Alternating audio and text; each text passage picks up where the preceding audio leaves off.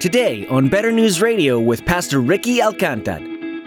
Revelation is repeated again and again that all the crowns, you know, the beast has crowns, the kings of the earth have crowns. There's all these crowns. They're all fighting over the crowns. I want this crown. I want this crown. I want that. Then this person that wants this crown, and this person really is in charge. And Jesus comes, and on his head, on his head is every crown for every nation, every place, every people, forever, for all time. Every single crown on his head. That's why prophetic literature, you're like, is that even possible? Yup. All of them. Hope in God, oh my soul.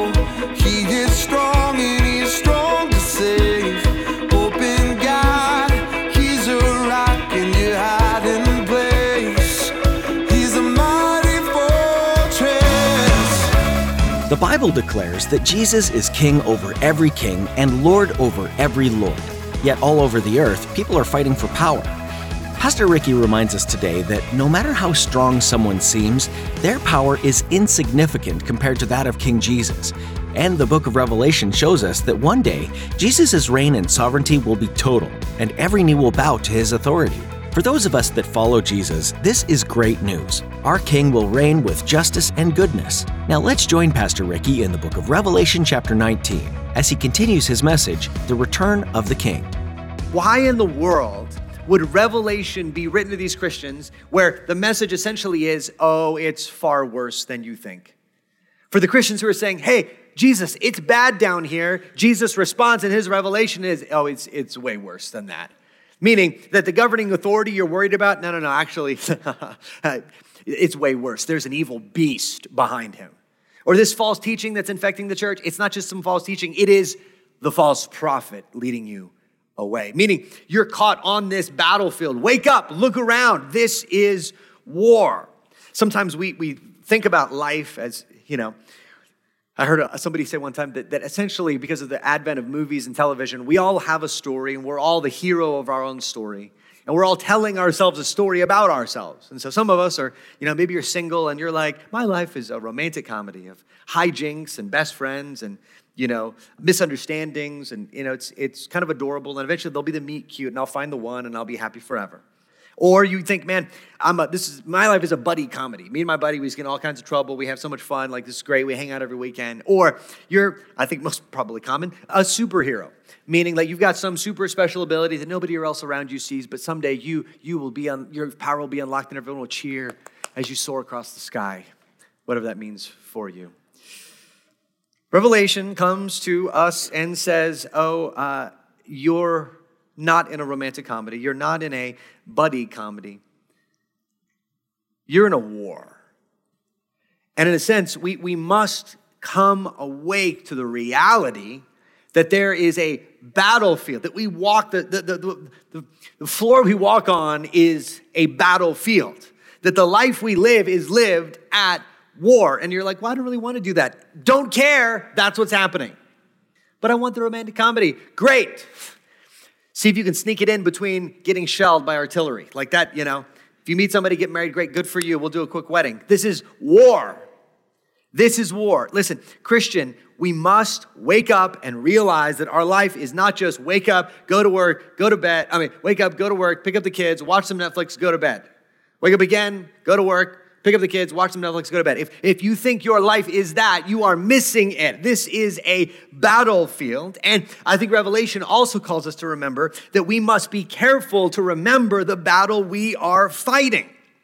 Ephesians 6:12 reminds us that we do not struggle against flesh and blood, but against powers and principalities in the heavenly realms. That is what Revelation is. Our, our world right now is consumed by conflict.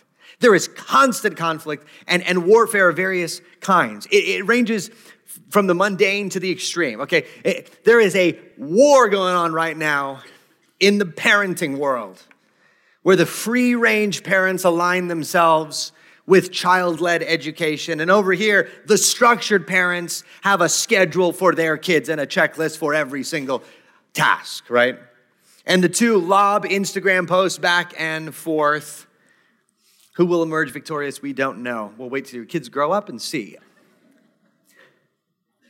Or moving into more serious waters, perhaps the, the vaccine versus the anti vaccine crowd. How could you put something like that in your body? How could you not, right? This kind of feels like the defining struggle. Or to go further to the serious, Democrat eh, versus Republican, this candidate versus that candidate. Or further, woke versus non woke. Now, listen, don't hear what I'm not saying. I'm not saying that these things are unimportant.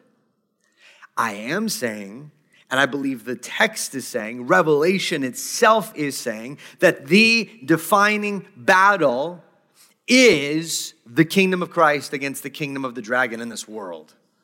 That is the fight. And, and what will happen is we will get lost along the way and start fighting other battles forgetting the defining battle. I was so grateful for a brother who, in between services, reminded me of 2 Timothy 2, where Paul uses the, the metaphor of the soldier, and he Paul literally, literally tells Timothy, no soldier gets entangled in civilian affairs, but he remembers that he's obeying his commander. Meaning this, if you're at war and you're wandering off like looking for souvenirs, or even back in the trench arguing politics, Again, I'm not saying that's not important, but forgetting that you're on a battlefield. And that adds clarity and urgency to how we prioritize our lives and what we fight for. Listen, Jesus in Scripture, there's glorious hope. Jesus in Revelation is bringing his kingdom. He is gathering to himself people from every tribe, tongue, and nation. And he has given the church the task of going, therefore, and being his witnesses in Judea and Samaria to the ends of the earth, that more might hear and more might be saved. And why is there even a gap between Jesus' ascension and his return? It is, we don't know all the reasons in the providence of God, but we know one absolutely clear reason. He delays that more may be gathered to the kingdom of Christ that the church, faithful its task, wages warfare through the proclamation of the gospel and display of it to those around them who are perishing. That is clarifying. Imagine you're at a 4th of July cookout and you invite a neighbor over on a whim, and he comes over and he brings some drinks, and you start chatting, and you realize, oh my gosh, the politician whose face is on my dartboard in the back of the house is his favorite person. And you start, you know, like, well, you know, let's talk more broadly. You know, what are your other interests? And he's just like, oh, communism. Love communism. Go to sleep in a communist blanket every night. Got the hammer and the sickle right there. Love it. And you're like, oh my gosh, you know? And you're like, well, why don't we just play some music? And he's like, great, I got an iPod. All that's in there is Nickelback. I love Nickelback. You're like, oh my gosh, okay. What do you do? I'm trying to bring this all the way down to the ground level. What do you do in that moment? Now, you can talk politics, that's not wrong, may be helpful to him. You could try to explain his, explain his musical selections, that may be helpful to him in some ways well. Oh, but brothers and sisters, it is so helpful to remember we are on a battlefield and the dragon is raging and desires to have this neighbor, and he is being deceived across the board by the false prophet. And you look at him and you see a prisoner of war that Christ can set free. That changes the way you think about life. First, remember you're on the battlefield. Behold the battlefield. Second, behold the king. Now, Revelation is utterly honest about the power of the dark forces arrayed against the church. Through the context of Revelation, you see almost arrayed on this side of the battlefield is the dragon behind it all, the beast raging, the false prophet deceiving, Babylon with her siren song, all the kings of the earth, it keeps saying, all the kings of the earth gathered, gathered. It says in Revelation 20, their number is like the sand of the sea. This is not a few folks. This is a massive, seemingly unstoppable army with illusion and power and tricks of every kind, and they come against the people of God. Who can stand against them? This is what Revelation 19 answers. This is why Revelation 19 gives such a long list of character attributes for the one who stands on the opposite battle line. Oh, Christian, as we look at this, oh, Father, may we behold the King. May we behold the King today. Verse 11 Then I saw heaven opened, and behold, a white horse. Now, listen, that, that is significant. When Caesar would conquer, he would come in on a white horse as Rome rejoiced around him. The white horse symbolizing victory. Why, is Jesus riding a white horse of victory? Well, lest you forget, let me remind you of his biography. He, the Word that created the world became man, humbling himself to the point of death, even death on the cross, and he seemingly was defeated only, only to wrestle against death itself and come back from the dead. Only to, to, to pay for the sins of his people and emerge victorious on the third day from the grave. Do you see this white horse? You see a, a glimpse of, of, of him coming into Jerusalem and people crying, Hosanna, Hosanna, blessed is he who comes in the name of the Lord. He comes now. And he comes mounted not on a donkey, not in humility, but on a horse, on a war horse. This is the warrior, unveiled, unbridled.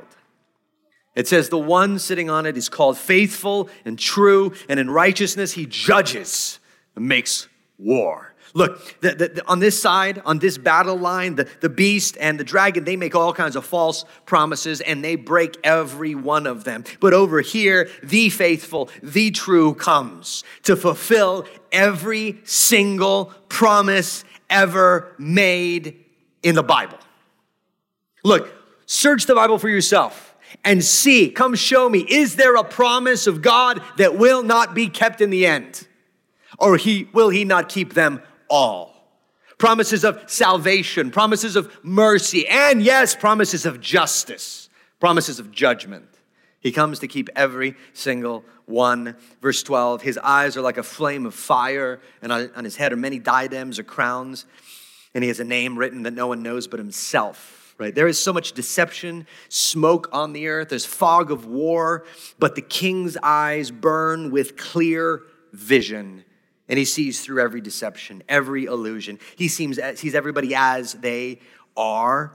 And on his head are many crowns. Now, it, Revelation is repeated again and again that all the crowns, you know, the beast has crowns, the kings of the earth have crowns. There's all these crowns. They're all fighting over the crowns. I want this crown. I want this crown. I want that. And this person that wants this crown, and this person really is in charge. And Jesus comes, and on his head on his head is every crown for every nation, every place, every people, forever, for all time. Every single crown on his head. That's why prophetic literature, you're like, is that even possible? Yup. All of them. And he has a name written that no one knows but himself. This is a fascinating phrase. I'll just say this about it. The, the beast's forces, the dragon's forces, always appear larger than they actually are, right? They always seem large, but when you come up to them, they're actually quite small and limited. The rider on the white horse is the opposite. The closer you get to him, the larger he appears. The more you learn about him, the more glorious and magnificent and awe inspiring he is, right? The depth of his nature and identity are deeper and more powerful than can be grasped or known. Verse 13, he is clothed in a robe dipped in blood. Now, you may, as a good Christian like I did, go like, oh, great, a reference to redemption. You know, the lamb, you know, being slain, it's, you know, the lamb's blood here, you know, that's so beautiful. Nope. This ain't his blood. This is a common symbol in the ancient world. If someone's robe dipped in blood means the blood of his enemies. And I tell you what, man, when you are on the battlefield and you see a dude walking towards you covered in blood and it is not his own, you better watch out, okay? I mean, this, this, this guy's no joke. That's this figure. That's Jesus. A robe dipped in the blood of his enemies that he has already crushed, coming to crush more. And the name by which he is called is the Word of God. But he is the very embodiment of the revelation, character, and, and acts of the Lord. You remember in Revelation 4 and 5 where there was this, this scroll and who could, who could unseal the scroll? And we talked about how the scroll was the purposes of God for blessing and judgment. Remember that? Purposes of God for blessing and judgment. Who can open the scroll? Who can fulfill God's purposes for blessing and judgment? And, and they cried because no one in heaven and earth could be found who could unseal the scroll. And the lamb, the lion, comes and takes it and unrolls the scroll. That is this figure. He is the very word of God that the scroll that God decrees, he flies out into the universe and makes real. The word of God that created reality itself. Time, space, oceans, mountains, galaxies. That word of God embodied in human form. That's who this is. And 14, the armies of heaven, arrayed in fine linen, white and pure, were following him on white horses. Oh, we'll say more about this in a second, but just notice he brings his army with him. And these are, just so you know, these aren't angels, these are the saints. the saints ride to war. Lest you think, okay, well, saints just are going to go up there and play a little harp, you know, like in a cartoon, bring, bring, you know. And if, especially if you're a guy, you're like, oh, come on, man. Like, I don't know if I could do that. Don't worry.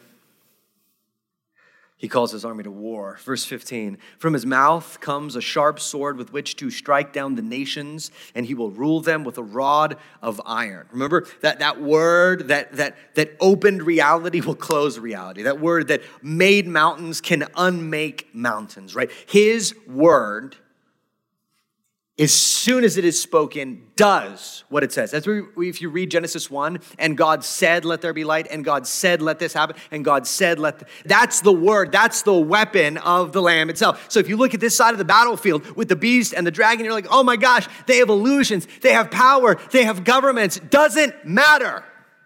The ground they stand on was made by the word of God, and He will unmake it in a moment. Fear not Christian. And then this line, he will rule them with a rod of iron, right? There's so many layers of Old Testament prophecy on this, which we could unpack, but that rule them with a rod of iron is a specific reference to, to being essentially the, the ruler who's unquestioned, whose rule is not kind of brittle. He's not ruling them with the rod of plastic. You leave it in the sun too long, it starts to break. Oh no. No, no, this is a rod of iron, and he will this line is terrifying. He will tread the winepress of the fury of the wrath of God the Almighty. Sometimes we try to soften the Bible up where you're just like, well, it's not, you know, it's not like there's you know, bodies under there that he's smashing and a wine press. No, that's the image. Are you ever seen somebody, you know, that I Love Lucy episode where she's like trying to smash the grapes and the other person trying to smash the grapes and the kind of the, the, the wine is flowing out or the grape juice is flowing out and they're, you know, it's funny and everyone's laughing and she's falling in the thing. And you're like, ha ha ha ha, this is not like that. This image is an Old Testament image that the wrath of God is like the enemies of God being put under his feet and smashed. That's what this man comes to do. And verse 16, on his robe and on his thigh, he has a name written King of Kings and Lord of Lords. This is the culminating kind of summary statement of who this, this figure is. He is the king over all kings, he is the Lord over all lords. There is not one square inch of all human existence over which he does not rule. There is not one square inch of all the spiritual realms that he does not own. There is no king like him. There is no king near him. There is no king on par with him. There is no king for miles and miles and miles below him. This is the king of kings, the Lord of lords. Christian, I want you to say, I want you to feel this. I want you to say, that's my king. That is my king. Behold him there. Now, listen, listen. Ah. I know I've mentioned this before, but sometimes we can have a lopsided understanding of Jesus. Sometimes we, we see, especially in the American church, the, the gentleness of Jesus to the exclusion of his ferocity. Is Jesus gentle? Yes, amen. Thank God that he is. Gentle and lowly in spirit. We can come to him. But he is also breathtakingly fierce right? Or, or we see Jesus with kids around him, right? The image in Sunday school, you know, we, I grew up with on the felt board is there's Jesus and there's all the kids around him, and he's just like a, you know, like a like a Mr. Rogers figure, you know. But the problem is, if that's the only picture you have in your mind of Jesus, you're like, man, there's some situations in life and in eternity that you don't need Mr. Rogers, right? On this warfare battlefield with the beast and the dragon and, and all of his forces, you don't need Mr. Rogers in a cardigan. You need the rider on the white horse whose garments are stained with the blood of his enemies, riding at the head of, a, of countless riders that he has redeemed, and he rides to war, to ruin, and to war. Right? This is, this is the balance we need in our view of Jesus. And look, the reason I'm saying this is, is, is this statistically, more women than men attend church. And statistically, across America, Mother's Day is one of the highest attended church Sundays, and Father's Day, one of the lowest. What does that tell you? It tells you that on her day, mom wants everyone to go to church, and on dad's day, he's like, I'm going fishing or whatever, you know. I don't know where you fish around here. You're going to shoot stuff in the desert. And, and yeah, I know you guys. Why is that? Well, I don't know all of that, but perhaps part of it is this.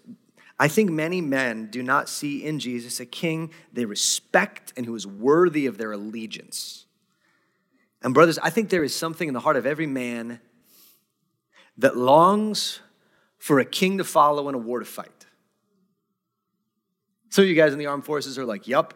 like, even if you're not, there is something that, that, you give a boy a stick in a backyard and give him like a few hours, he's gonna be fighting stuff with the stick. Usually, not every kid, but you know, to be like often. And boys then become men who want to fight. But, the, but, where they go with that desire makes all the difference. Do they funnel it into video games, trying to rank up in Halo or League of Legends? Do they want to bench more than all of their buddies? Do they want to cheer a football team, act like they won a game that other they paid to watch other people win? Now, these things are not necessarily bad. You know, I'm, I'm not saying that these things are bad, but brothers, brothers, hear me, hear me. Hear the word of the Lord. You were made for more. You were made for war. You were made for a king. You were made to follow him into battle. You were made to be part of the purposes of God in your generation. That's what this is a call to. Listen, my, one of my favorite sections of, of the battle in the Lord of the Rings that I think shows us the appropriate response of when we see the king, what happens in our hearts. It says this this one warrior sees this lost king coming in the distance, and it says this Then wonder took him, and a great joy, and he cast his sword up in the sunlight and sang as he caught it.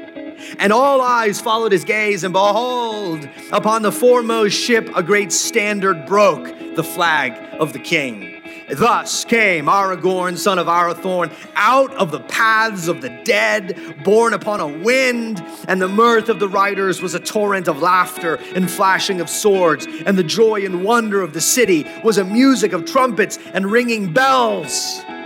But the hosts of evil were seized with bewilderment.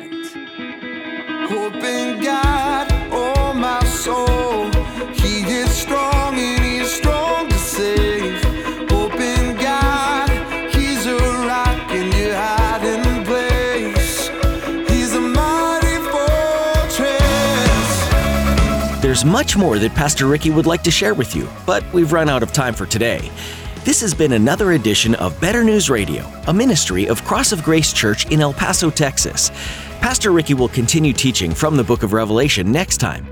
For more information about this ministry or about what you've heard today, feel free to send us an email at radio at crossofgraceradio.com. If you'd rather make a phone call, you can do that too. Our phone number is 915 562 7100. We'd be happy to help you. Again, that number to call is 915 562 7100. You can also learn more about Better News Radio, Cross of Grace Church, and Pastor Ricky at our website, betternewsradio.com. All of Pastor Ricky's messages through the Bible are available to listen or download for free at betternewsradio.com. Look under the Radio tab. If you notice and click on the Church tab, you'll also find contact information, driving directions to the church, and details about activities and upcoming events. You'll find all of that at betternewsradio.com. We also encourage you to look us up on Facebook to find some encouraging content for your newsfeed. That's all the time that we have for today, but thanks again for listening. From all of the production team here at Better News Radio, we want to say how happy we are that you took the time to hear from God's Word today. Make plans to learn more from Revelation next time on Better News Radio. You. yeah.